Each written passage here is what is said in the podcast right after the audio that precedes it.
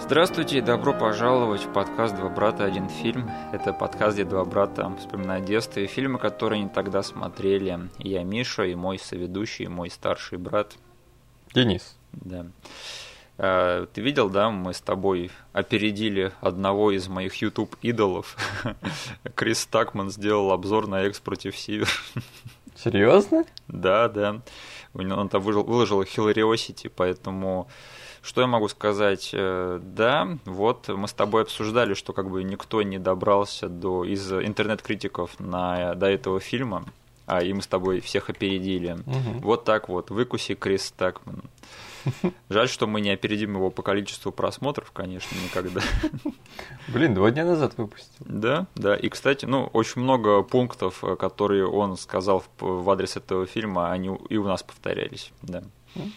Так что мы с тобой Э, не самые неадекватные на свете кинокритики. Прошли хоть какую-то проверочку уже. Да, да. Окей, мы сегодня обсуждаем фильм Звездный час Каспера Вандина, да? Э, Звездный десант классика Пола Верховена 97 -го года. И мы обсуждаем этот фильм, потому что его выпросил Денис. Я на самом деле э, не горел желанием его обсуждать, потому что я понимал, сколько всего надо будет сказать про этот фильм и сколько всего надо будет по нему ресерчить и что оказалось правдой, потому что я тут Блин, я давно так не проводил много времени, э, занимаюсь поиском и изучением информации по созданию и вообще э, по происхождению какого-то фильма, который мы обсуждаем. Поэтому что я могу сказать? Да, молодец, подверг меня этому испытанию. Разве это не интересно? Ну, надеюсь, слушать людям будет интересно. Mm. Это главное. И да, это один из тех фильмов, которые тебе в детстве кажутся одним, а потом ты пересматриваешь и такой, Ха, что-то тут, тут не так. Об этом мы сейчас поговорим, потому что, Денис, ты мне сейчас скажешь, что ты думал об этом фильме, когда ты был мелким ребенком? Я его безумно любил. Так. Это был и я, наверное, не совру, если скажу, что он был одним из самых берущихся прокат, в прокат фильмов у нас в семье. В смысле в прокат? Он у нас на кассете был. Именно, что я точно помню, что перед тем, как мы оставили себе... То есть у нас как было? А, ну, дефолтный прокат работает, ты оставляешь залог бабло. Да. И если ты там э, не возвращаешь по каким-то причинам кассету, то этот залог остается, он там равен цене кассеты. Угу. И я четко помню, что перед тем, как мы оставили эту прокатную кассету себе, да. мы два раза или три брали его в прокат. Я все время порывался, то есть я тогда не знал, как эта система работает. Mm. Для меня это был просто какая-то супер э, э хитрая схема махинации с баблом. Угу. Я думал, что только взрослые в курсе того, как это все работает, типа, почему там какая-то сумма платится, какая-то сумма оставляется. Вот. Но когда первый раз я посмотрел этот фильм на прокатной кассете, я уже тогда задумался, блин, надо как-то подбить родителей, чтобы они купили мне этот фильм. Но я тогда стыковал выносить это на обсуждение, потому что как бы фильм не детский. Я его смотрел без родителей, как бы, и я боялся всяких вопросов, типа, а что за фильм, давай посмотрим. А там как бы есть парочку моментов таких, натянутых. Да нет, нет, какие там. Вот, поэтому я просто решил в следующие разы еще раз в прокат взять. То есть мы шли опять, там, как у нас регулярные были походы в этот магазин, и я там, мы брали пачку новых фильмов, и я как бы говорил, ну давай еще вот это возьмем, типа еще раз хочу посмотреть. Угу. И он так пару раз у нас оказывался. И потом, я не помню как, но я дошел вот до обсуждения этой прокатной схемы. То есть я просил маму объяснить мне, как это все работает. Она мне вот все выложила, сказала, да там все просто. Типа ты оставляешь эту сумму на случай, если ты там не вернешь или решишь оставить эту кассету. И я сразу, типа, у меня в голове загорелась лампочка, я сказал, слушай, я, может, мы тогда оставим эту кассету, как бы, мы деньги-то уже оставили, там залог лежит. Такой, да, конечно, давай оставляй, если тебе нравится этот фильм. И я так вот тайком пронес эту кассету в нашу коллекцию. И звездный десант познакомил тебя с понятием экономики, да? Да, да. Поэтому я, и как бы простой фильм, он бы не удосужился меня развести на такую сложную схему. И я его просто безумно любил. Я его засматривал еще на той кассете. Я думаю, в то время его еще ни разу не показывали по ТВ. Потому что это был довольно свежий релиз. Я помню, что когда эта кассета уже обосновалась у нас дома, ее потом посмотрел э, папа с мамой, Мгм. и этот фильм тоже дико понравился. И мы больше никогда этот фильм не видели в детстве. Нет, нет, и этот фильм понравился.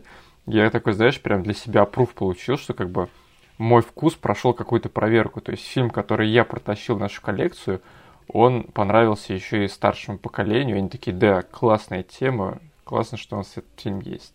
Но я ничего не помню насчет того, где ты все это время был. То есть я был слишком увлечен этим фильмом, что я, наверное, не отвлекался на твою реакцию насчет этого фильма. Поэтому мне еще как бы интересна твоя сторона истории этой всей. Я вообще не в курсе был про все эти свистопляски с прокатом. Мне как показалось, что эта кассета у нас просто появилась и всегда у нас была. Поэтому я очень много пересматривал этот фильм в детстве. И, конечно, парочку моментов мне приходилось постоянно перематывать, потому что меня в детстве очень сильно оберегали от всего там эротичного и интимного, и даже намеков э, э, в некоторых фильмах. От этого меня всего оберегали. И да, я очень много пересматривал этот фильм, но, блин, почему-то я его не запомнил как одного из своих любимых фильмов, и, возможно, дело вот в чем. Знаешь, у нас же в семье есть традиция, которая есть до сих пор. Мы покупаем по средам журнал «Телезритель», да. И, возможно, этот э, журнал, он, короче, наложил такой определенный не- неприятный отпечаток на весь этот фильм для меня, потому что всегда, когда этот фильм показывали по телеку, там в программке ему ставили две звезды. И я всегда думал, что, блин, видимо, мне нравится какой-то дерьмовый фильм, этот «Звездный десант». И уже потом, в эру интернета, я понял, что на самом деле этот фильм любить не стыдно, и таких, как я, очень много. А Сейчас, пересмотрев, у меня сложилось третье мнение, и мы об этом поговорим обязательно очень подробно. Да, и это был один из тех фильмов, который вот прямо я засматривал так много, что... Ну, я мог уже его там диалоги повторять там уже на, Да. наперед, э, когда во время просмотра. Так что да. И э, как этот фильм вообще образовался на свет? Это изначально это был сценарий э, сценариста Эда Ньюмайера, который написал Робокопа. И, в общем, они с, э, работали с этим, с Полом Верховеном, и Эд какое-то время писал сценарий под названием «Охота на жуков на аутпосте 9». М, Да, и они узнали, что это, этот сценарий, он имел очень-очень много параллелей с книгой Хайнлайна «Звездный десант». Они с этим ознакомились и увидели, что да, и правда очень много параллелей, и, вместо, и чтобы избежать э, этих самых обвинений в плагиате, они выкупили права на роман. Интересно. Да, и задним числом уже добавили туда всяких элементов из, э, ну, из романа. Я на самом деле немножечко углубился вообще в то, что из себя представляет этот роман Роберта Хайнлайна, и узнал, что на самом деле э, обвинение в плагиат ему надо было предоставлять не звездному десанту, а скорее фильму Грань будущего. А, Да, потому что там как раз-таки тоже война с жуками, только в жуки в книге, они были не тупым сборищем насекомых. Они там какие-то сверхумные и оснащенные своей броней, это раз. м. А во-вторых, сами десантники там ходили в экзокостюмах с э, огромной огневой мощью. Мгм. Прямо как в «Грани будущего». Мгм.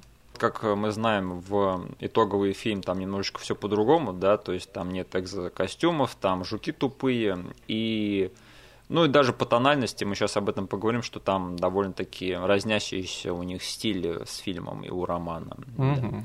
В общем, этот фильм очень долго находился в разработке с этим сценарием, и они все думали, как к нему подойти, то есть, э, то есть ну, он еще с 80-х разрабатывался. И большим толчком в производстве стал фильм «Парк юрского периода», потому что случился вот этот вот прорыв в спецэффектах, и Верховен с продюсерами такие, вот, вот так будем снимать. Компьютеры наконец могут, и мы должны это использовать. Да, да, то есть, и Верховен потом говорил, что это его любимый фильм из, из тех, что, что он сам снял. Прикольно. Да, я на самом деле с ним не согласен, потому что Пол Верховен тебе надо любить другой фильм, который ты сам снял. Но вот какая-то такая интересная информация есть. Значит, Звездный десант это фильм про то, что давайте замочим жуков. Значит, в будущем, там сколько, 1000, 2190 какой-то год, если я ничего не путаю, то есть это 200 лет вот э, сейчас практически. Угу.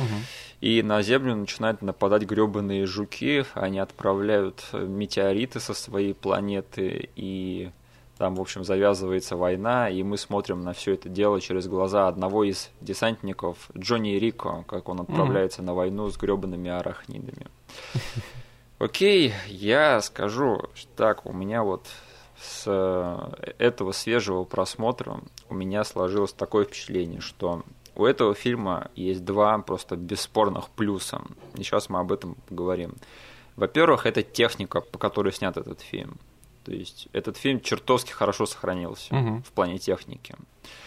И мне кажется, что причиной этому послужило то, что мы вот сейчас немножко обсудили, э, что этот фильм, он является такой, таким идеальным сплавом техник, по которым снимали блокбастеры 80-е, и по которым мы потом будем снимать в нулевые. То есть это вот идеальный сплав аниматроники, моделей и компьютерной графики. Угу. И это в 90-х в некоторых фильмах и, и правда сошлось, то есть не только в Звездном десанте. Я бы еще назвал э, в этом ряду такие фильмы, как э, Терминатор 2 и Парк юрского периода.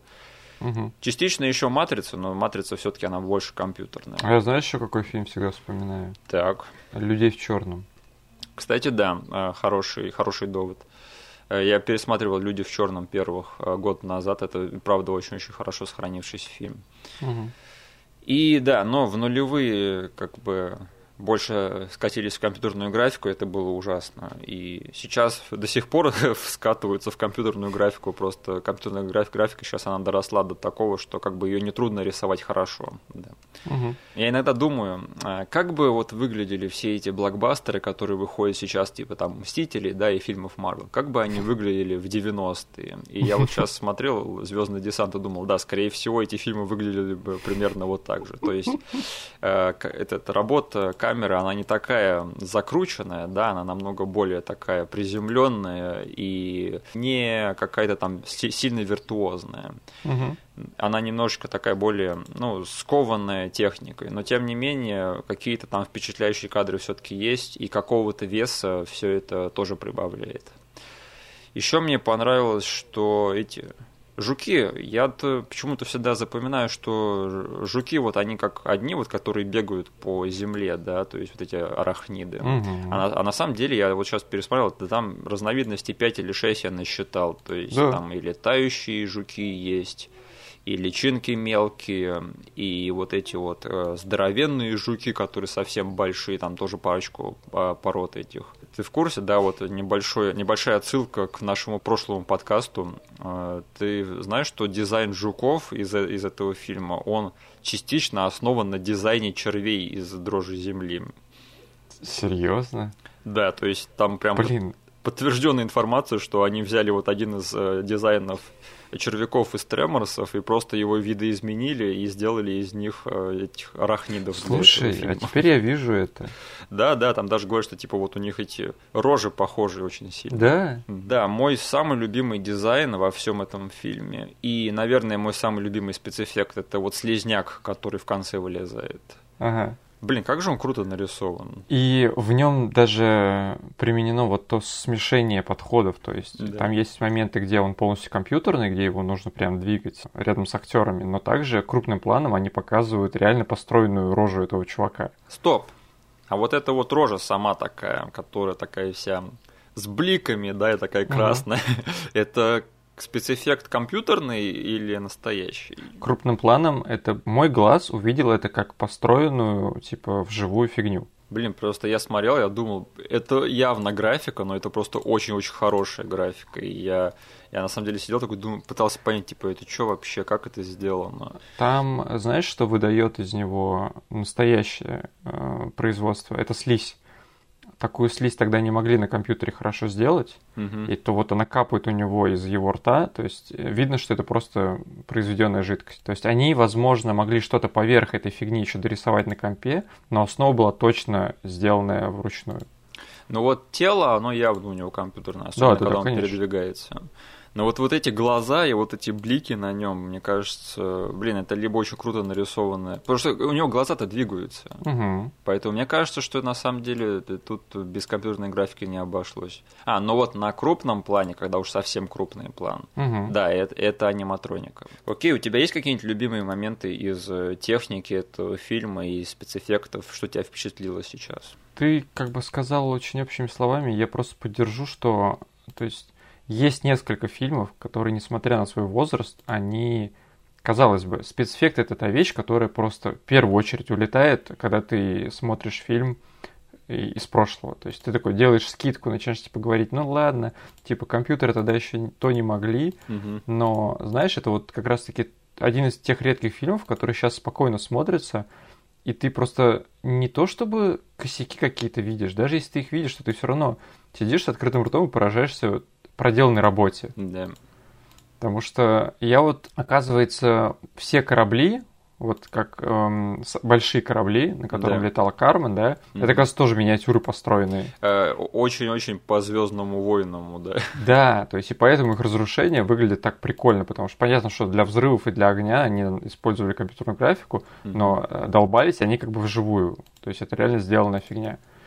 Почему такого сейчас не делают? Мне кажется, это очень клевый способ с- сохранить немножечко бюджета. Это что, потерянное искусство, что ли? Они разучились так делать, что ли? Правда в том, что сейчас спецэффект нарисовать дешевле. А, чем строить аниматронику? Да. Это грустно. То есть это настолько уже дешево сделать можно, особенно вот такого качества. То есть там они реально смотрят на наброски этих, предположим, кораблей для нового фильма и просто в отделе там, финансов они считают, что сейчас сделать руками, нанять чувака, который нам это сделает руками, гораздо дешевле и дольше, чем просто какому-нибудь чуваку одному за компьютером отдать там энное время короткое, и он просто себе выдаст это все.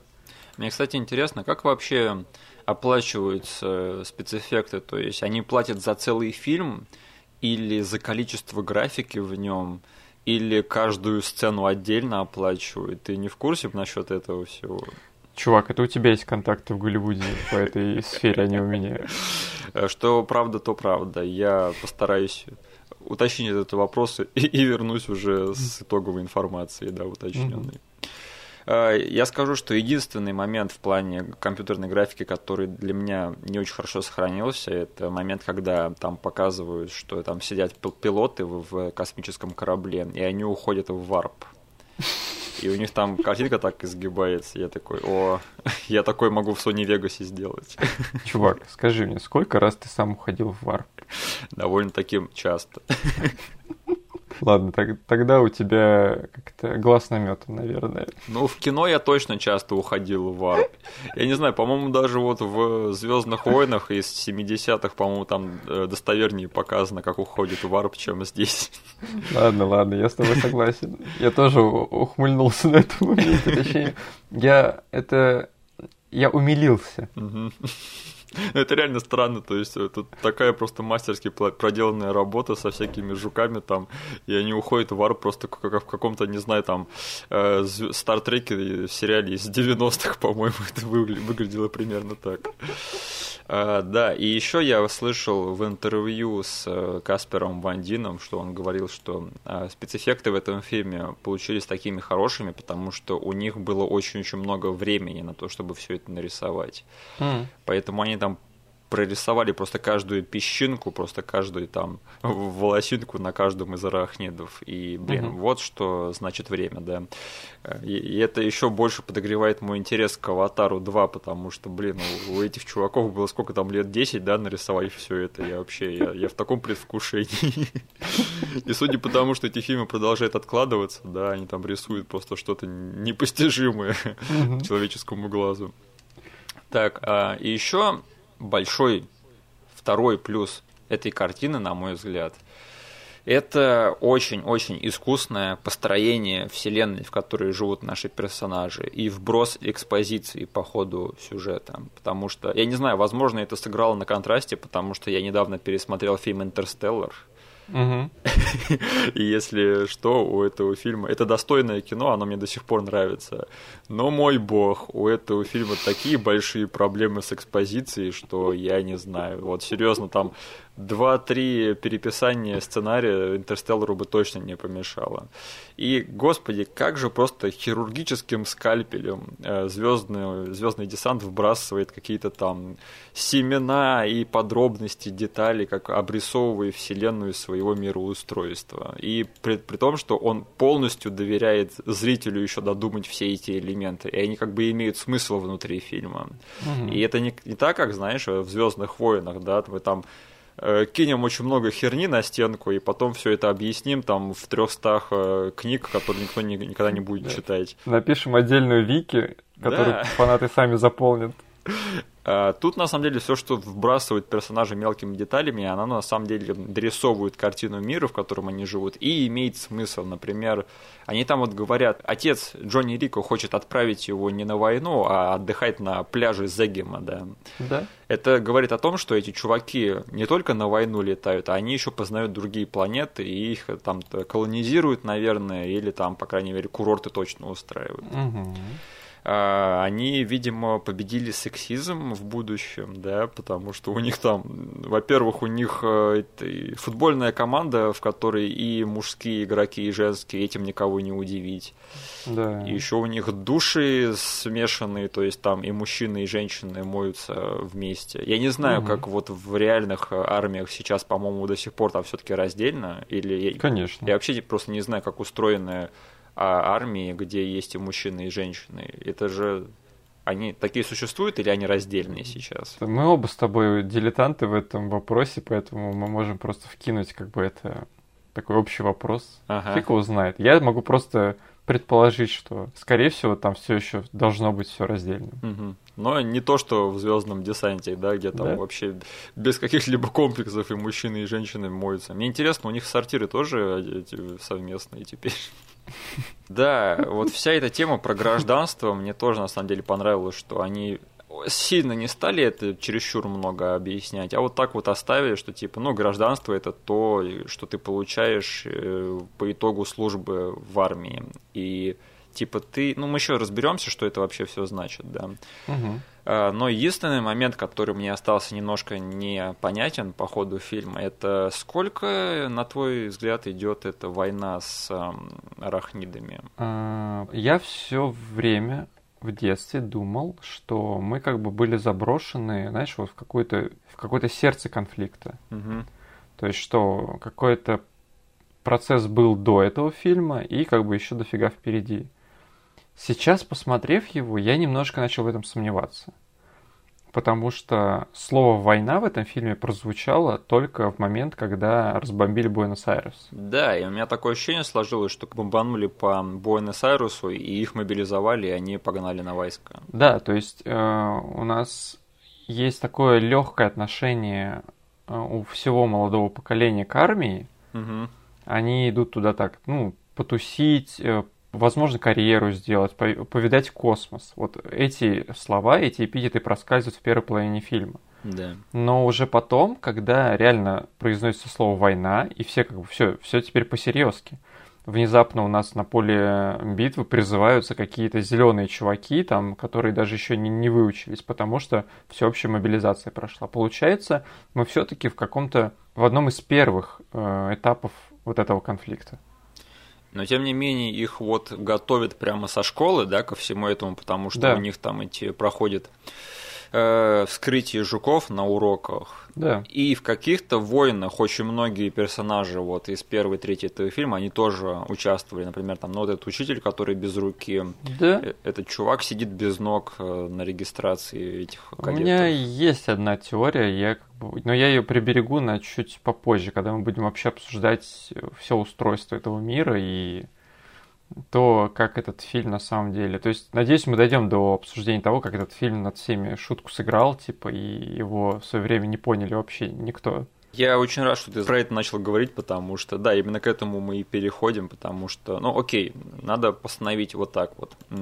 Очень большое движение в последние годы в интернете началось по поводу того, что этот фильм начали продвигать и вспоминать как сатиру, и именно благодаря этому этот фильм получил такую вторую жизнь, и очень многие люди его для себя переоткрыли.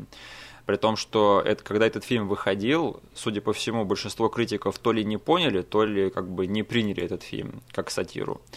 И этот фильм в свое время вообще провалился, как бы успехом не был, и в том числе с точки зрения критики тоже. Тем не менее, он собрал вот э, какую-то культовую базу у себя, и сейчас просто я... Вот каждый второй канал, который я смотрю на Ютубе, он э, этот фильм восхваляет как гениальную сатиру. Угу. Что про это надо сказать? Во-первых, да, Пол Верховен абсолютно точно задумал этот фильм как сатиру. То есть я вычитал, что, во-первых, он э, сказал, что он не дочитал книгу Хайнлайна. Да, я помню. Блин, я когда еще сколько там, года два назад посмотрел первый раз этот обзор от э, Майка и, и Джея. Да. И это тоже немного углубился в research этого фильма, и там первое, что натыка... на что натыкаешься в интернете, то что как бы Верховен нифига даже и не читал эту книгу изначально.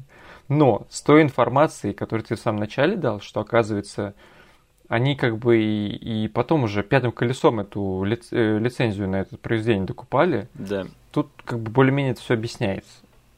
Ну, во-первых, э, сатира и вообще юмор этого фильма и весь его такой тон. Во-первых, за это надо благодарить этого сценариста Эда Ньюмайера, потому Мгм. что именно вот про него говорят, что это, у этого чувака такое своеобразное чувство юмора, которое можно видеть и в Робокопе причем.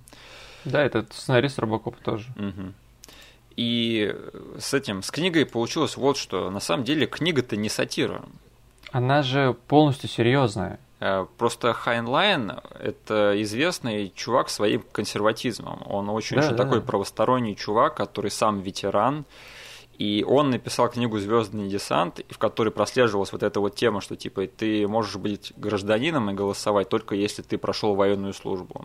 И он на полном серьезе это говорил. Он свято в это верил, когда он это Да. писал. Да. А, Когда Верховен читал эту книгу, он как э, человек, который произошел из среды, захваченной нацистами, он из Да. э, Нидерландов, и его взросление протекало в захваченной нацистами эти, ну, его стране. А, Ему все это было очень-очень неприятно, и поэтому он решил снять фильм, в котором он как бы выстебет Мгм. все вот эти вот правосторонние мо- мотивы и тематику в книге Хайнлайна. Итак, э, он прямым текстом сказал в комментарии к этому фильму, то есть на, на дорожке с комментариями, он сказал, что он хотел снять э, фильм, где э, правостороннее тоталитарное государство победило и установило свой режим в мире. Мгм. Но все, что оно может, это убивать жуков. Типа, они освоили даже вот меж там галактические путешествия, но все, что они могут себе, все, до чего они додумались, это просто пойти поубивать жуков. Во-первых, давай перечислим элементы этой сатиры. А, Потому что очень большая часть этого фильма, она выполнена серьезным лицом Да. и прямо вот искренне. Но кое-какие элементы, они намекают на истинную сущность этого фильма. Они подсказывают тебе, как бы, чувак, какой фильм ты на самом деле смотришь. Да. Ты как бы не фокусируйся только там на экшене, только на мясе, там, не только на этом любовном квадрате. Немножечко посмотри на все это общим взглядом и поймешь тогда, что мы хотим тебе сказать. Во-первых, это рекламные ролики, которые разбросаны по всему фильму. Э, и Они говорили, что да, они взяли и просто вот э, переняли вот этот вот элемент, который был в Робокопе, они взяли его, вписали в этот фильм. Как Мгм. бы они сами это признали. И вот эти вот рекламные ролики, да, где там в самом начале этот, выходит этот, из э, войсков, там стоит рота, и там выходит в полном обмундировании маленький мальчик, блондин с голубыми глазами, и говорит, я тоже готов вступить в войска. Мне больше нравятся мои любимые моменты из всех этих роликов. Это, во-первых, тот, который я стал любить впоследствии. Я не понимал в детстве, насколько это абсурдно выглядит. Это когда два Марина подходят с винтовками к группе детей, просто дают им, да, смотрите, короче, дети просто комично э, дерутся за винтовку, Да. а и потом э- э- этого как бы недостаточно было, они просто потом груду патронов им дают. Это великолепно, я не знаю, это... это настолько... Я не знаю, почему раньше я вообще не обращал на это внимания. А второй мой любимый момент, он как бы в детстве мне нравился, и сейчас очень нравится. Это когда группа детишек топчет эм, жуков Да. э, на тротуаре, а мама просто безумно гордится тем, что происходит. И, У нее типа, такой просто демон фейс, да, она просто ра- радуется просто до ушей. Радости полные штаны, что ее детишки Да. там давят жуку. Я не знаю, это как бы... Это так классно сыграно, так классно поставлено, что это просто мой один из моих любимых моментов фильма вообще. Ну, мы все это замечали в детстве, просто мы не знали как бы это намерение всего этого. Я, короче, ко всему этому относился. Ну, блин, я ребенок был. Я это все всерьез воспринимал. То есть я болел за это государство, я болел за землю, типа ненавидел жуков, так же, как эти дети. Я, типа, также хотел ту винтовку потрогать, чтобы мне патронов дали, я пошмалял с нее. То есть, как бы, я считаю, мне было простительно это все считать. Но не понимаю, как люди с большим опытом не смогли это все разглядеть в свое время. Я до сих пор как бы не понимаю.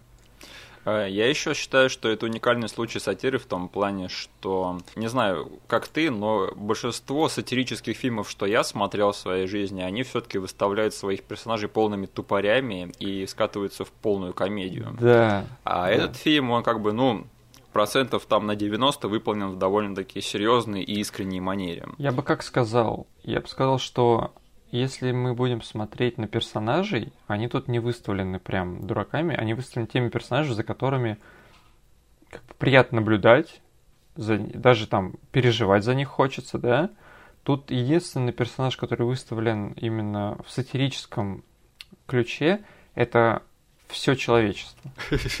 То есть э, оно как целое, то есть вот их, его строй. Вот Там, как, как понимаю, там вот есть одна эта фигня э, на Земле, это называется федерация. Да, То есть вот федерация выставлена в сатирическом, комичном ключе да. с помощью этих роликов, с помощью всего посыла, с помощью всего главного сюжета.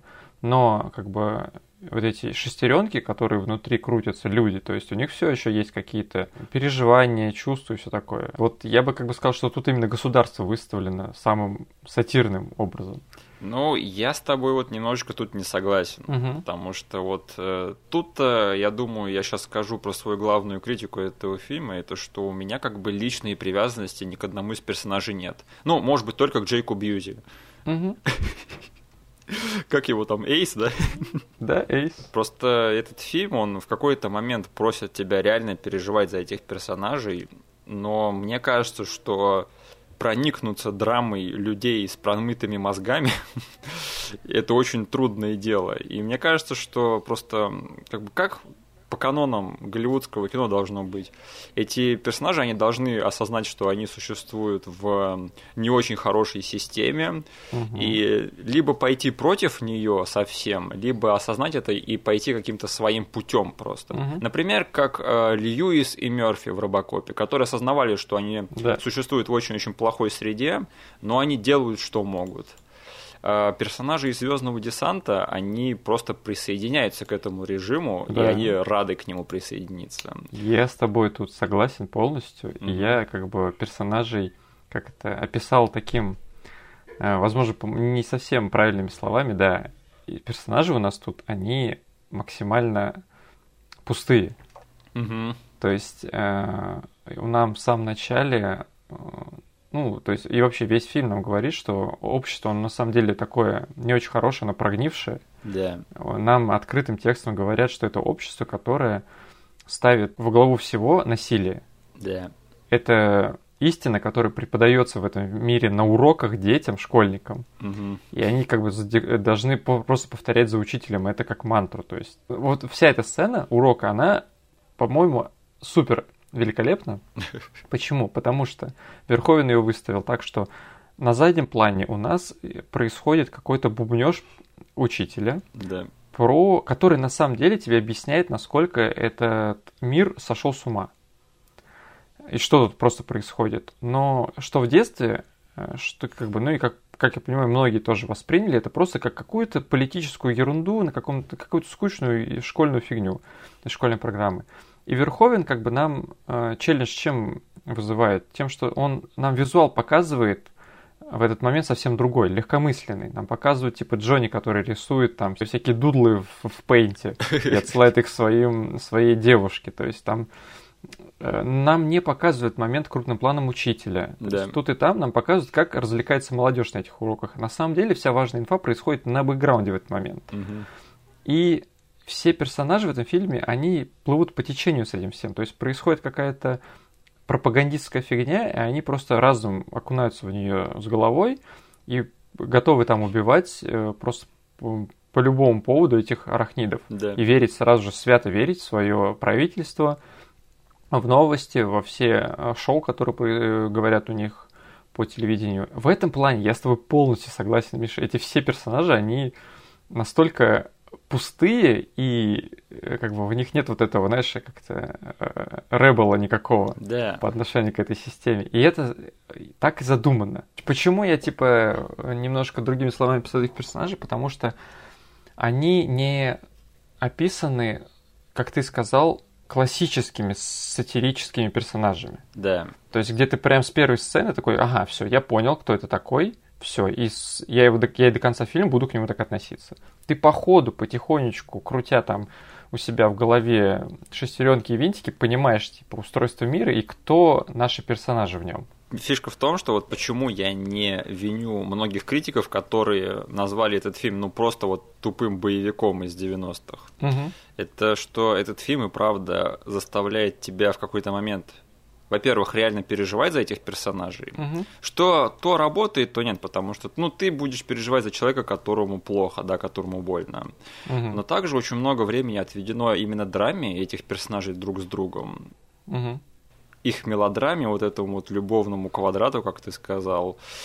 Я не совсем понимаю, зачем это было сделано и, uh-huh. и почему так много времени этому было посвящено. И это на самом деле мои самые наименее любимые моменты в этом фильме. Uh-huh. Особенно вот в первой трети вся эта школьная тема. Потому что я вот говорю, э, эта задумка, как бы, эта амбиция снять такую сатиру с э, ровным лицом, она в чем-то гениальная, а в чем-то недожатая. Потому что, опять же, вот что-то тут точно есть, но как бы я не совсем уверен, что это прямо вот цельное такое получилось произведение, которым его называют сейчас очень многие эти э, люди, которые являются этим фан-базой, и которые этот фильм набрал mm-hmm. уже в своей культовости. Mm-hmm. Я тебя понял, то есть, но также у меня противоположное мнение от твоего. Для меня вот все эти э, элементы, они все-таки связались в единое целое, в какой-то механизм, который работает для меня от начала и до конца. Потому что для меня вот без всех этих переживаний, да, так. этот фильм не был бы настолько уникальным. Именно вот эта вот наивная сюжетная линия, она просто максимально наивная.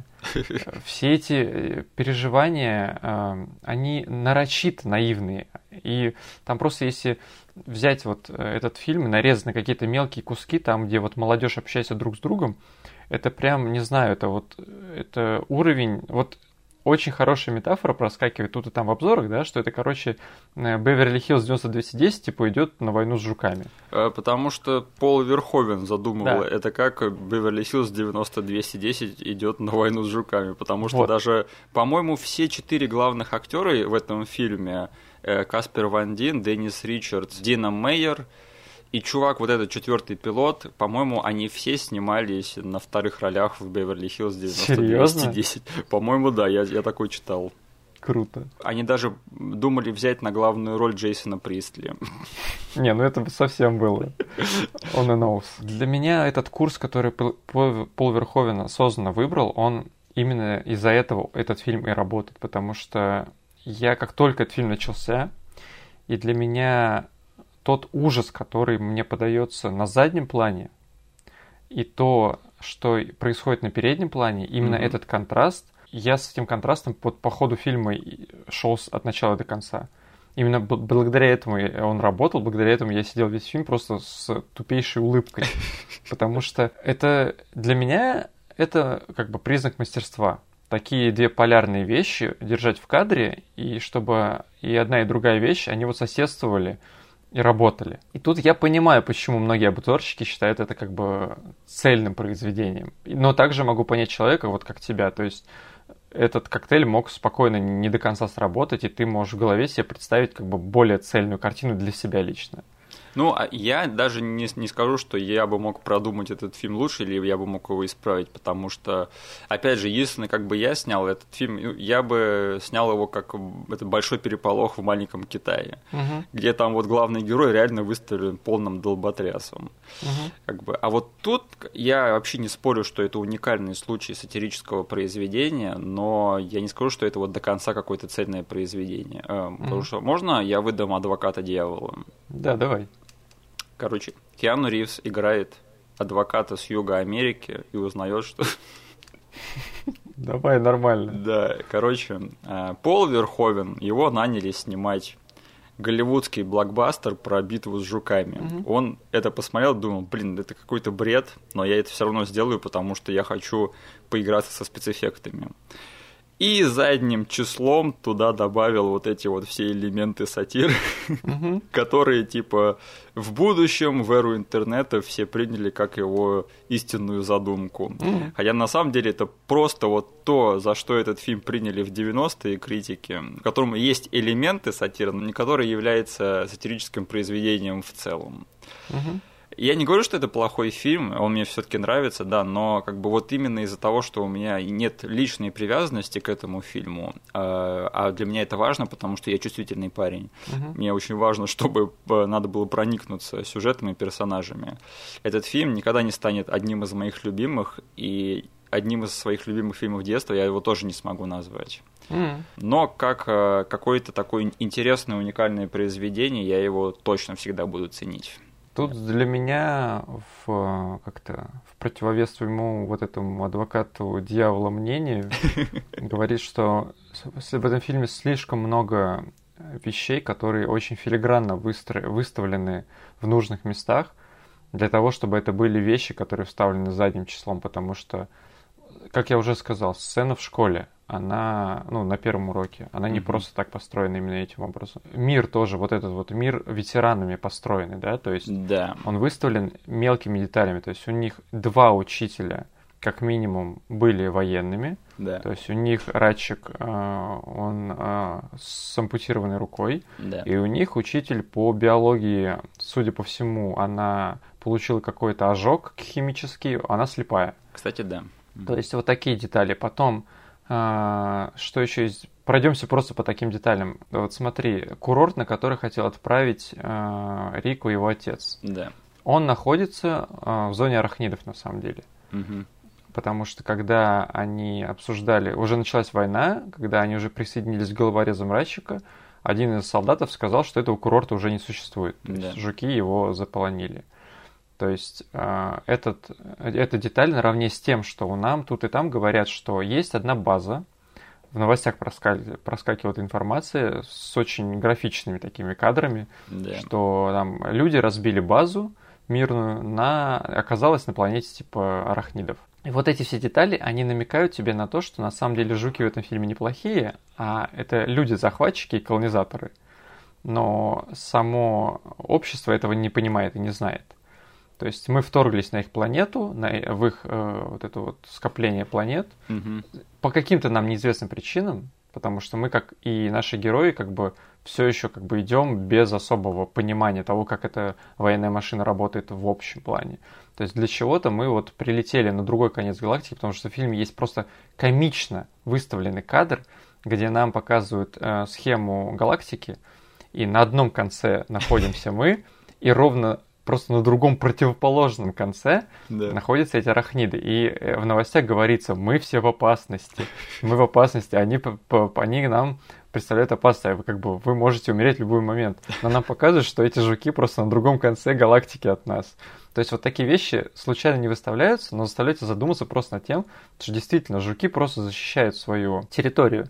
Плюс я все детство думал, что жуки таки запускают метеориты, угу. но сейчас я понял, что жуки не могут физически запустить чертовы метеориты, и это просто э, как-то орудие пропаганды. Ну стоп, они стреляют чем-то из своих задниц. Мож- Может, они метеоритами из задниц стреляют. Именно это я и думал в детстве, да. Но нет, Миша, к сожалению, этого так не происходит. Вот те жуки, которых нам показали в фильме, они просто не могут отправить никакой метеорит. Ну черт его знает, как эти жуки устроены. Нет, нет, это э, я тебе для себя решил, и я буду на этом настаивать, что жуки это просто просто жуки, тусящие на своих планетах, Мгм. куда люди прилетели, причем люди э, вообще весь вектор развития у людей какой? Там в одном из выпусков новостей прозвучало, что мы хотим быть доминирующим видом в, в галактике. Мгм. Это основной фокус, который э, берет вся эта федерация. Мгм. Блин, и вот эти вот чуваки, серьезно, они будут добрыми парнями в этом конфликте? Да, не, да черта с два, блин. На самом деле, судя по всему, что ты сейчас сказал, получается так, что уже какое-то длительное время э, люди вторгались на земли арахнидов и захватывали их. Да, то есть благодаря этим вторжениям появился этот курорт тоже. А нападение на Буэнос-Айрес, точнее, вот бомбежка его, это первая большая ответная реакция жуков. Ну, ее так выставили, да. Либо ее так выставили, либо она такая на самом деле. Это непонятно. Мгм. Но фишка в том, что суть того, что люди напали первыми, она сохраняется. Да, да, да. да. И да, этот Буэнос-Айрес was an inside job, да. Да, да, да, именно. Причем, как тебе, как это, ты вообще видел, как сейчас Буэнос-Айрес выглядит, да? Ну, там люди не похожи на Каспера Ван Дина, по крайней мере. Я, я почему-то в детстве вообще не понимал, что это вот просто с потолка взятый город, куда запихнули американскую молодежь из Беверли-Хиллз. Возможно, через 200 лет каждый город станет как Беверли-Хиллз. Ну, было бы еще вишенкой на торте, если бы все персонажи без исключения были бы тут белыми блондинами, да. Но нет, тут по доверсти фильм все галочки сохранил. Но это была бы вишенка на торте просто. Да, давай, э, я пока с деталями по, попридержу, я знаю, что у тебя есть что-то сказать еще. А, Денис, хочешь знать больше? Да, Э, Смотри, мне понравилось, как они разбросали информацию про гражданство, к которому стремятся изначально наши персонажи. да, То есть, смотри, ты можешь быть богатым чуваком в этом мире и жить хорошо, но ты не будешь гражд- гражданином, и ты Да. не сможешь голосовать, размножаться, и у тебя не будет свободы слова. да, Что это значит? Ну, в смысле, например, родители Рико, они были богатыми, но не были гражданами.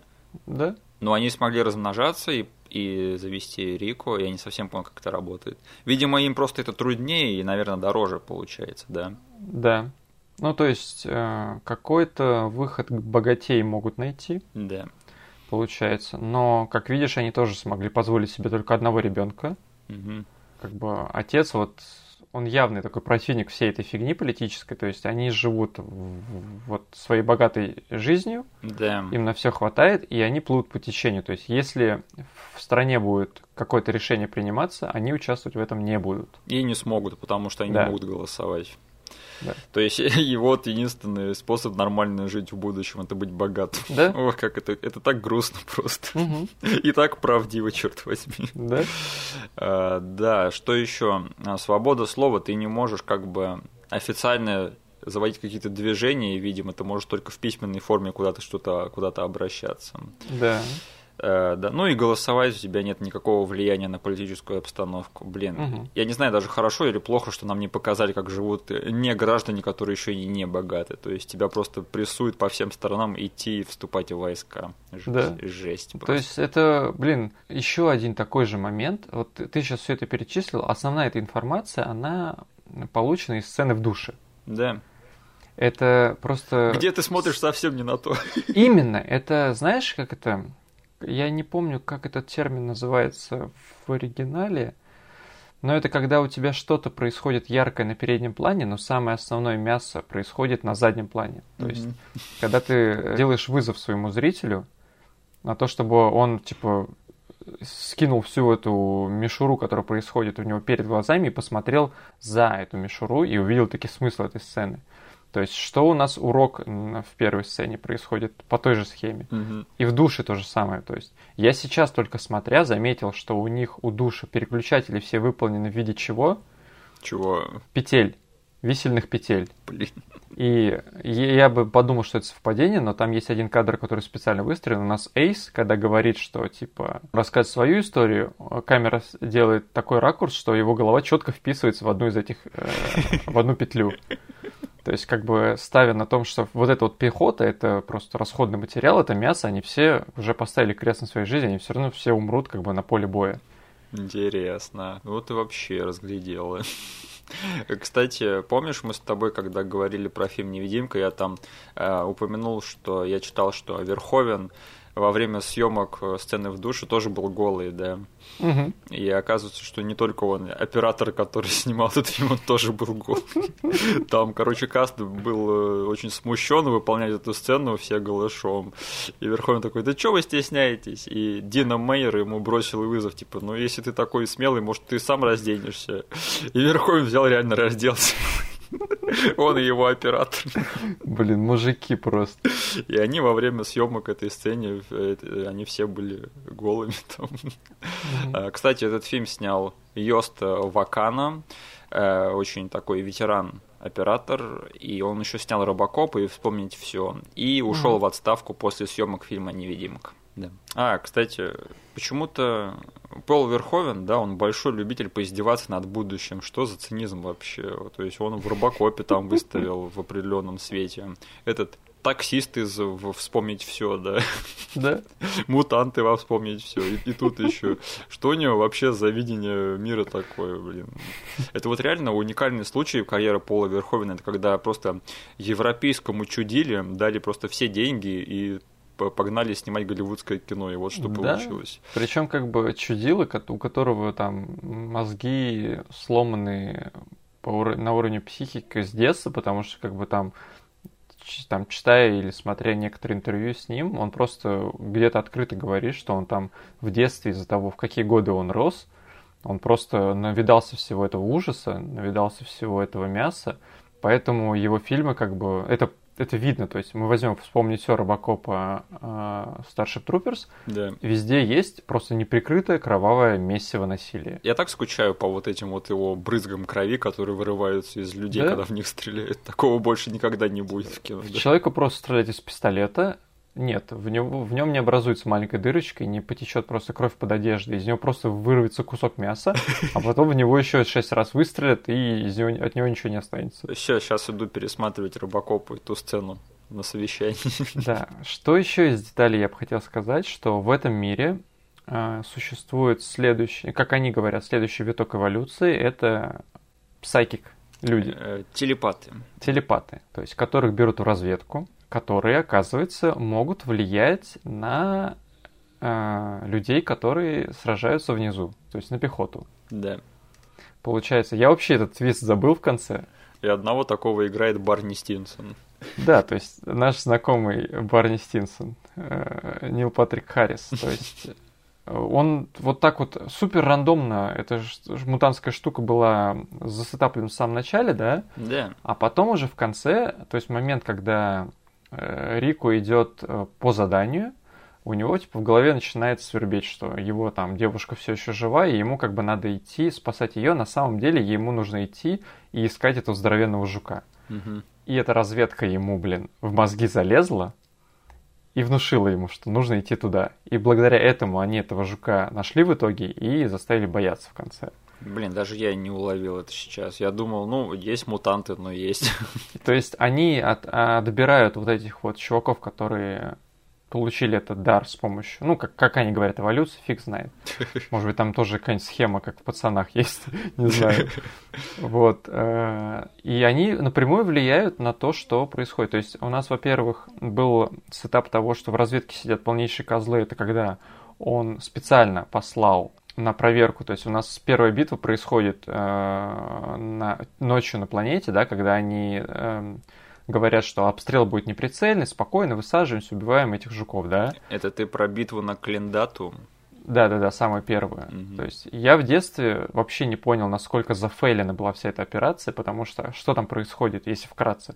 Они летят, взбивают просто почти весь флот, mm-hmm. они высаживаются, выбегают из кораблей, там проходит минут пять, и им приходит э, сообщение всем на рацию, что всеобщее отступление. Мгм. То есть они вот так вот проверили почву тем, что просто закинули кучу мяса и проверили, типа, как жуки будут реагировать. И потом открытым текстом мне Патрик Харрис говорит, типа, что поделать, типа, я должен просто оперировать цифрами, а не человеческими жизнями. А, блин. Мне интересно, может, какой-нибудь обзорщик или критик в свое время жестко обосрался на этом моменте и типа сказал, блин, а эти войска вообще не умеют там не координировать ничего, и тактики, и стратегии нет. Я не буду это говорить прямо открыто, но да, то есть, когда я видел выбегающую просто неконтролируемую толпу этих пехотинцев из этих шлюпок, да, Да. я подумал, вдруг какой-нибудь челси сидит такой будет говорить, ага, они нарушили боевой строй, поэтому они сейчас проиграли. Ну, блин, чувак, смысл всей этой сцены в том, что, блин, их просто послали туда как мясо, как расходный материал. Тонкая работа. Да. Потом, что еще из э, таких мелких деталей? Я не знаю, я, возможно, это чисто случайно, но я заметил очень большое сходство в том, как у нас начинается к- конфликт в этом фильме и заканчивается. То есть у нас есть сцена, в которой главный герой смотрит на бегущую толпу Мгм. и не понимает, что происходит. Типа, и по ходу с ними, забегая в этот общий поток, он, типа, бездумно становится частью ее. Мгм. То есть в самом начале происходит, типа, вот эта вот бомбежка Буэнос-Айреса, он хочет уйти из э, пехоты, но видит, что все бегут и кричат «Война! Надо убить жуков!» И он просто сразу же бросается в бой. И то же самое происходит в конце, когда они выходят из пещеры, Мгм. бежит просто толпа, празднует победу, и он просто, что происходит, типа, мы поймали жука, мы поймали жука, и он просто бездумно подключается к ним, и, и вместе с ними просто радуются, что они напугали этого жука. Ну и там вообще вот вся концовка и финальный монтаж, да, где там вот показано, что Кармен стала типа капитаном корабля, Да? и что Рико кидает те же лозунги, которые кидал Райчик. Да? Это все очень так э, тоненько отзеркаливает, намекает на то, что все, наши ребятки в системе стали винтиками ее послушными. Я зуб даю, что люди, которым этот фильм нравился в 97 году, они чувствовали приподнятое настроение в конце. Я же сейчас, видя эти кадры, чувствовал просто такую депрессуху, что, как бы, блин, эти люди стали, э, как бы, частями какой-то вот этой боевой военной машины, которая просто плюет на них, и вообще, они все безразличны, пока они выполняют свои вот эти нужные дела на своих местах. Но я уверен, что были люди, да и сейчас есть, которых, типа, этот фильм обдурил, я просто помню до сих пор фидбэк, типа, вот э, нашего папы, когда он посмотрел этот фильм, да, он вообще, типа, воспринял его как отличный военный фильм, и в конце он чувствовал, как бы, приподнятость своего духа за то, что, как бы, да, жуки, молодцы, они, типа, его замочили. То есть, вот он тогда не раскусил всю эту сатиру. Мне интересно, есть ли люди на свете, которых этот фильм прямо вдохновил на военную службу в реальной жизни? То есть, блин, это как бойцовский клуб вдохновил людей делать бойцовские клубы, да? Да, а да, этот фильм так. вдохновил чуваков идти на войну и убивать там, радоваться. Блин, я, я сейчас себе слишком реально представляю какого-нибудь командира отделения, которое, который кидает реальные фразы из этого фильма. То есть, Что, хотите жить вечно, да? да, да, да, просто как бы в качестве отсылок, и потом он будет в каком-нибудь, в каких-нибудь мемуарах писать, что, знаете, типа, этот фильм, он же сделал из меня человека, который я есть сейчас. типа. Блин, если что, полный дисклеймер. Мы с уважением относимся ко всем, кто проходит военную службу. Да, да, конечно. И ни на что не намекаем, да. Я просто говорю сейчас про человека, который не понял месседж этого фильма, и все. Да. То есть никакого неуважения к служащим и людям, которые служили, у меня нет. Да, и еще, на самом деле, вот эта вот амбиция мне понравилась, что, ну, по-моему, первый фильм, который прямо вот в мейнстрим ввел понятие о космических морпехов, это были «Чужие». Да. А этот фильм, он прямо, ну, умножил это на 100. Да? И мне кажется, что вот амбиция снять именно военный фильм с фантастикой, мне кажется, она прям удалась. То есть это вот реально, я, у меня какое-то ощущение было, что я смотрю какое-то там, не знаю, падение черного ястреба или что-то в этом роде. Да. Только в космосе. Я бы сказал, что еще тут, знаешь, яйца Верховина по, по части того, что мы просто снимем кровь Мессищу, потому что это, черт возьми, военный фильм. Да. Оно как бы работает на атмосферу на все сто, потому что, блин, если тут человека протыкают, как бы нам просто крупным планом покажут, как ему просто в ногу здоровенная клешня влетает, Мгм. он ее оттуда достает, у него кровь во все стороны. То есть, ну и таких примеров, кто, любой, кто смотрел этот фильм, там наберет с десяток. Ну и там, когда они идут прямо вот по пустыне и вот этой вот планеты жуков, я, блин, посмотрю, Что-то мне это напоминает какой-то фильм «Морпехи» или еще что-нибудь такое. Да? Один в один просто. Только с жуками, только в мире будущего с sci-fi. Круто. Угу. Так, если у тебя какие-то конкретные мысли закончились, то можем перейти к любимым моментам. Давай по моменту пройдем. А, помнишь, тебя в детстве смущал момент, когда вот этого вот истерящего чувака, которого они находят на этой разрушенной базе, где там всех Да. жуков сели, в него влетает, короче, летающий арахнит, которого Да. сбил Рико своим э, дробовиком. И он в него влетает, короче, от него остаются одни, в общем, там одна, одно пятно кровавое на Мгм. асфальте. И почему-то это вызывает смех у Эйса, да? А у тебя его смех вызывал смущение. Ты такой, чё ржет? У меня до сих пор как бы тут, знаешь, я не могу отделаться от сопереживания в каком-то смысле. То есть мне как бы любой персонаж вот такой вот, так введенный фильм, я все равно его смерть немножечко на свой счет воспринимаю. Типа, блин, ну чувака убили, ё-моё. Не, но реакция Эйса у меня не вызывает вопросов, потому что его- это реально такой чувак, которого может позабавить Да? то, что его дружбан сейчас случайно в- там в третьей степени убил другого чувака. Да? Таким жестким трешовым образом. Да, там же это Рик из дробача стрелял в этого жука. Да, и он сбил его, и он упал на вот этого истерящего чувака. И Эйс на него посмотрел такой... Да. Да, еще тебя в детстве смущала музыка, которую слушают эти ребятки на выпускном балу. Я помню, ты говорил такой комментарий, что типа, блин, вот ведь упортая музыка в будущем, а. Знаешь, теперь я хочу найти эту песню. Я вот сейчас ее послушал, она меня заела. Блин, а эта музыка все равно не такая упортая, как то, что люди слушают сейчас. Кстати, да. Так что не такая же она и плохая. Может быть, ты мне объяснишь, что такое мормонские экстремисты, а? А, Да, это же чуваки, которые в том лагере умерли все, да? Да, я когда это услышал, вот это в первой трети там был такой момент, я такой, чего я не ослышался, мормонские экстремисты? Это, это часть фарса, который разыгрывается во всем этом мире, особенно через СМИ. Это один большой такой намек для меня был, что типа, а, окей, Да, понятно. мормонские экстремисты, которые забабахали лагерь на планете, и злые жуки распространили свои споры и набросились на них. Мормонские экстремисты, блин, вот это, эта тема просто. Блин, вот реально, вот кого им не жалко было пустить под мясо ради пропаганды, да, это точно мормонских экстремистов, Да? которые разбили базу где-то там в космосе на, на другой планете. Я не знаю, почему меня это так смешит, но это, мне кажется, очень смешно. А, да, я уже сказал, что этот фильм это звездный час нашего парня Каспера Вандина, да. Слушай, может быть, нам сделать обзор на фильм Нежить? Блин, Настя будет в восторге. Это самый, блин, мерзкий фильм, просто после которого сразу хочется побежать и почистить зубы. Да всему помыться и сжечь одежду. Но Каспер Ван Дин, он, в общем, у него так и не сложилось э, нормальной карьеры в Голливуде, да, но без э, работы он не остался. Он, по-моему, до сих пор снимается там в 20 фильмов в год. Мгм. А ты знал то, что на роль Джонни Рика планировалось взять Марка Уолберга? Ладно, это было бы супер мемно. Да.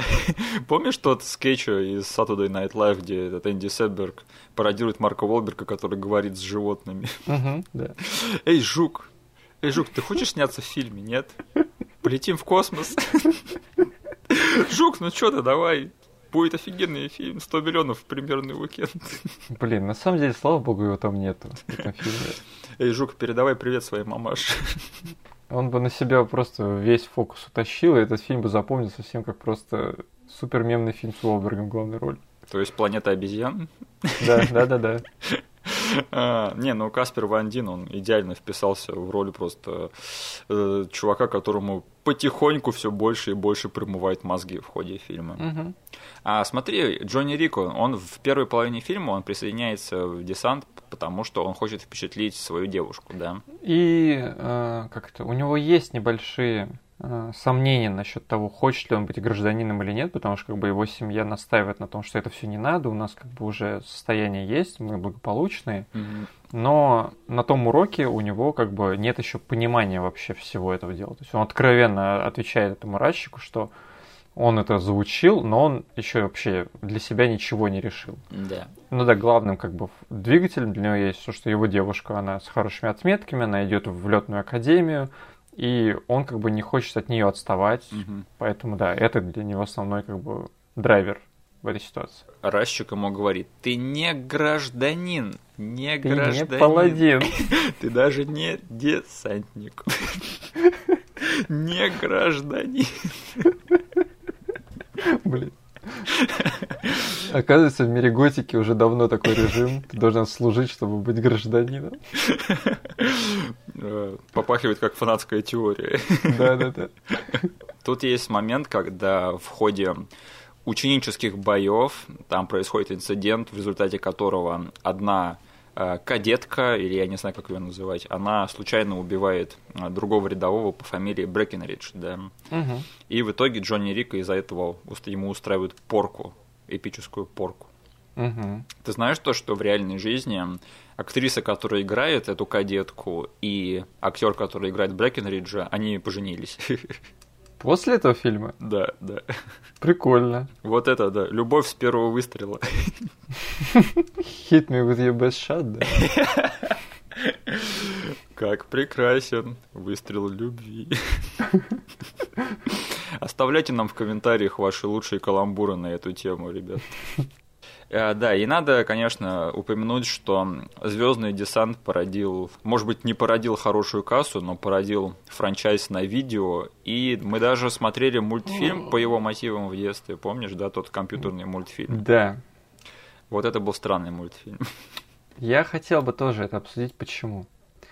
Потому что для меня этот франчайз, он просто уникален в каком смысле? Что получается, у нас вышел фильм, Да, который является сатирой, который провалился из-за того, что никто не разглядел в нем сатиру. да. И продюсеры как решили выйти из этой ситуации?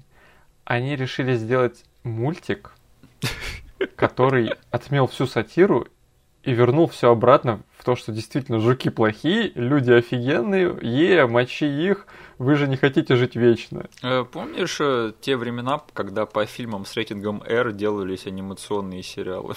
Когда по фильмам с рейтингом R продавались детские экшн-фигурки. Э, Хорошие были времена. Я помню, Майк и Рэ- э, Джей, короче, там показывали фотки. Там есть фигурка этого Джонни Рика, да. Такие, да, типа, мама, купи мне эту фигурку этого, э, как этого чувака с промытыми мозгами, который просто пустой внутри, и он просто машина для убийства. Да, то, что а, особенно вот эта вот вся тема про военно, она попала все-таки в мозги детей, это, по-моему, очень смешно. Э, На самом деле я слышал, что второй звездный десант, который вышел сразу на видео, он как бы дерьмо, а вот в третьей части там вернулся этот Эд Ньюмайер. И говорят, там даже вот эти сатирические нотки вернулись каким-то Да. образом. Проверять я как бы не хочу. Потому что он дешевый, и это сразу звездный десант на видео, что там смотреть, да. Но я рад, что этот э, франчайз все-таки в итоге вернулся в свое изначальное русло. Мгм. Последнее, что я хотел сказать. а, То, что Дина Мейер не исполнила в 90-е роль Сони Блейд, мне кажется, большое упущение. То, что Дина Мейер много каких ролей не исполнила, по итогу было для меня просто одним из больших, самых больших разочарований тех лет. Крутая тетка. Да вообще, блин, она... Она должна была быть главной героиней этого фильма. Я до сих пор, блин, фанбою от того момента, не знаю, фанбой, не то слово, но все равно я, короче, в восторге от того момента, когда она приходит с переводом в первый раз в роту Крика, И, типа, на нее сержант Зим орет, говорит, типа, ну и что ты подумал, что как бы ты нам подходишь? Она просто молча, не раздумывая, не начиная никаких споров, она просто берет, скидывает сумку, э, снимает с себя куртку и, и такая, ну давай, я тебе надеру просто зад сейчас. и всё». И в итоге мне понравилось, что она ему не надирает зад, но она вы- выигрывает его уважение. Да, Мгм. да. То есть э, там не произошло прям совсем какого-то штампованного момента. Она дала ему по роже хорошенько. Да. Он такой, у него классно сейчас сыграно было, он такой, так, ладно, серьезно, дерьмецо началось. Просто одним ударом ее укладывает. Ох уж сержант Зим, да. Он у меня в любимых моментах и в любимых персонажах. Просто, мне кажется, он всю вот эту часть в учебке сделал. да. И он связан с одним из моих самых любимых моментов в этом фильме. Это когда Эйс спрашивает, типа, какой э, толк от этих ножей в ядерной войне, где нужно кнопку нажать. Вот тебе, да. Отрубишь ему руку, не сможет нажать на кнопку. Да, это, блин, гениальная, гениальный диалог, гениально просто построенная сцена. А, кстати, наверное, надо сказать, что Звездный десант это был цельнометаллической оболочкой моего детства, потому что вот вся эта тема в буткампе, она меня э, заставляла переживать очень-очень некомфортные чувства. Смотри, как этих всех чуваков муштруют, я тогда понял, что, блин, я в армию не ногой. Так что вот, Пол Верховен, спасибо тебе. Твой месседж дошел до меня мелкого. Потом в учебке есть еще один мой любимый момент, который сейчас стал моим любимым моментом, когда я посмотрел его. Так. Там есть, помнишь, у них в роте есть этот такой чувак похож. Я его всегда ассоциировал почему-то с солистом группы Smash Mouth. Что? Ну, этот, который хихикать начал, когда Зим засчитывал им эти правила. Почему Smash Mouth? Я не знаю, как бы, вот что-то у них похожее есть в лице. Я его охарактеризовал про себя как э, дешевую пятикопеечную версию Брайана Остина Грина. Точно, это э, пухлый брат Брайана Остина Грина, точно, да, все. Да. Еще один 90-210, да. Ты поставил мне все, все на свои места. Короче, там есть момент, когда вот он хихикает, и э, Зим ему говорит, типа, видишь этот э, барак, типа, давай круг вокруг, вокруг него наверх вернее. И он начинает лениво бежать, и Зим просто начинает откровенно лупить его по ноге. И, и там говорит, проходит чувак. другой офицер, просто прогулочным шагом идет, и Зим на него орет, типа, держать строй. И этот, короче, просто не задумываясь, достает дубинку продолжает тем же темпом лупить по нему и, и бежать за ним. Блин, это гениально снятый момент, я считаю. И вот сейчас я проникся им. И гениально сделан так, что вот чувак, который подхватывает эти хлестания, он черный. Это э, связано с другим моментом, который я хотел обсудить. Э, ты заметил, кто порол Рика при наказании? Да, да. Черный чувак с хлыстом. Я не верю, что это было случайно. Э, а может быть, он просто сам как-то не углядел параллели, которые он проводит. Мне хочется верить, что все-таки тут какое-то намерение точно было.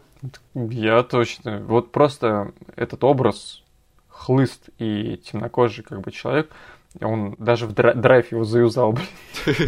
что, что уж, блин, говорить о звездном десанте, где как бы сценаристы тоже любят подумать.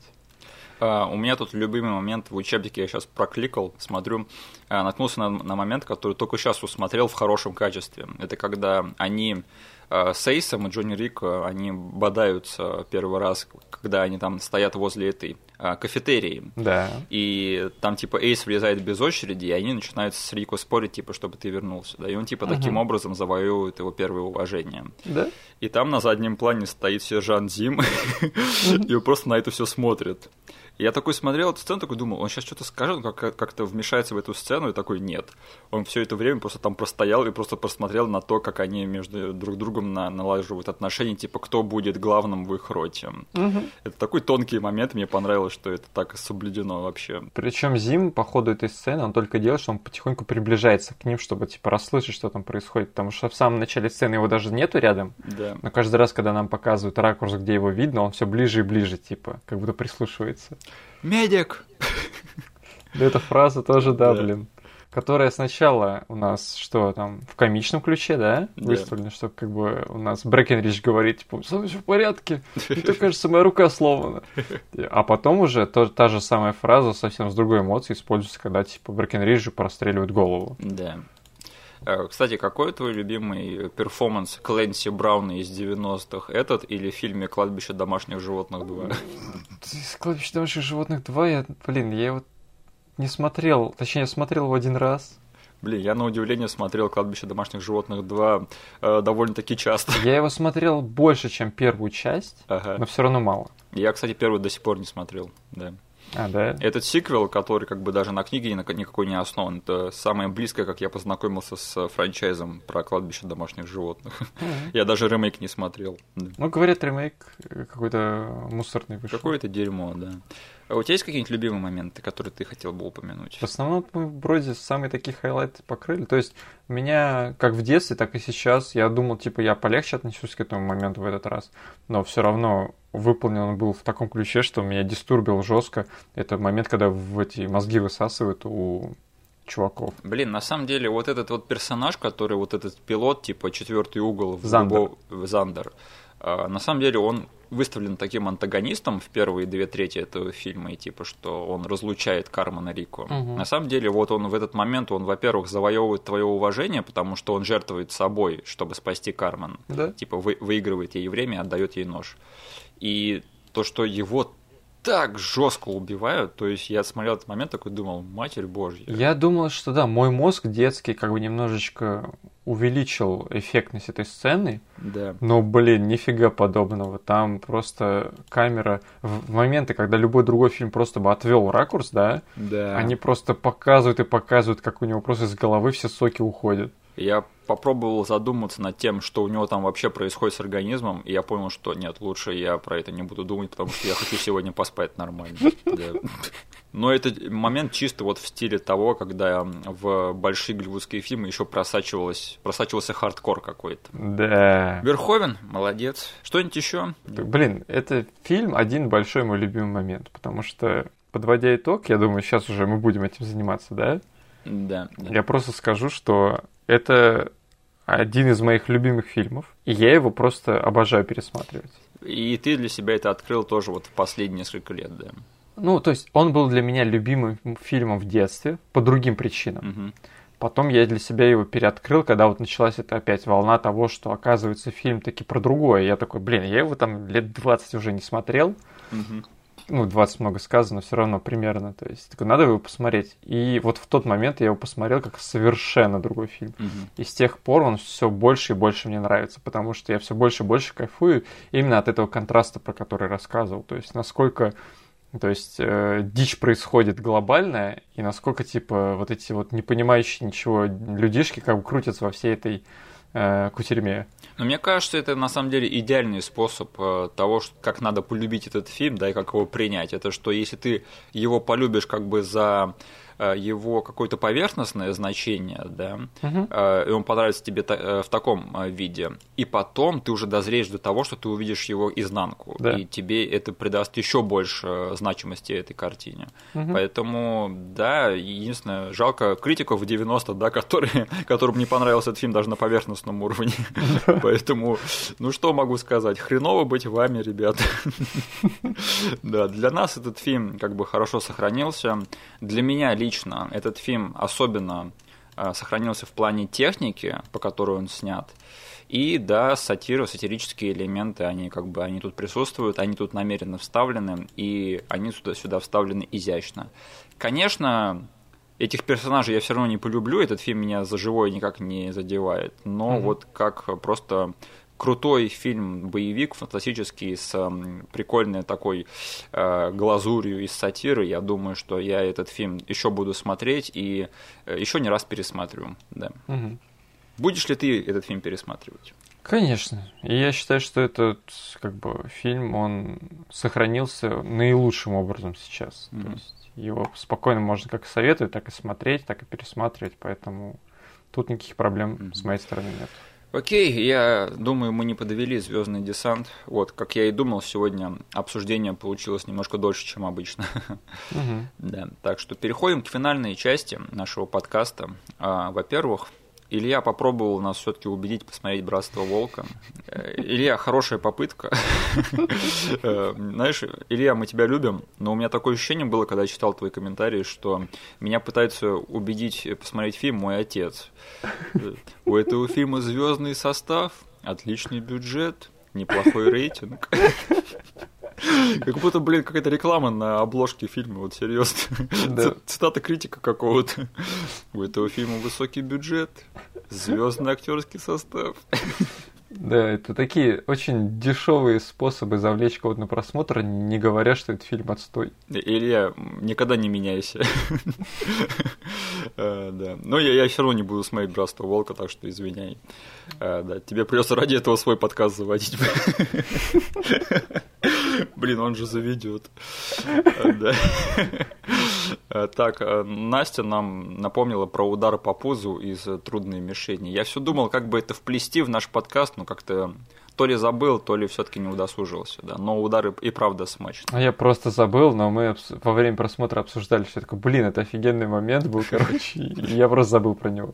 Ну, окей, э, сейчас задним числом мы все-таки удостоили этот момент внимания. И Макс нам скинул рекламу с Ван Дамом, да. А, это как, как раз таки реклама из моего любимого периода карьеры Ван Дамма, когда он начал уже относиться э, к самому себе менее серьезно. Поэтому вот, пожалуйста, еще одно доказательство того, что, да, Ван Дам, рубаха парень. Для меня эта реклама, она своего рода... Вот мы обсуждали, что у Ван Дамма не случился свой Кэмерон, да? Угу. Для меня это, эта реклама, это Кэмерон Ван Дамма, потому что он тогда вот у, у многих на радаре опять появился благодаря этой рекламе. Угу. Ну смотри, я, кстати, у меня были какие-то мысли уже после нашего подкаста насчет того, что у Ван Дамма не было своего Кэмерона. Но у него был свой Эмерих. А? А? Да. Но Единственное, да, что с ним не случилось, это что вот Кэмерон он дальше повел э, франшизу Терминатора, да, а франшиза Универсальный солдат, она сдулась просто к сиквелу уже. Как тебе сказать, Эмерих это не тот режиссер, которого бы я пожелал кому-нибудь. Ну да, но тем не менее универсального солдата, по-моему, помнят довольно-таки тепло. Да? Mm.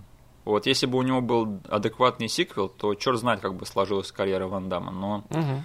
кстати, я помню, у меня был такой диссонанс в детстве, что я сначала же посмотрел этот сериал по универсальному солдату. Точнее, не сериал, а его видеосиквелы. Там, где был не Ван Дам совсем, да? Да, и там были два других актера.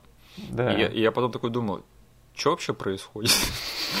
Мои детские мозги просто не могли вот обернуть свой мозг вокруг вот всего этого. И э, я помню, я смотрел вторую часть по телеку и думал, что еще происходит? Как бы... Ведь у этого фильма есть сиквелы без Ван Дамма. То есть вот эти вот ТВшные видео какие-то, обрубки.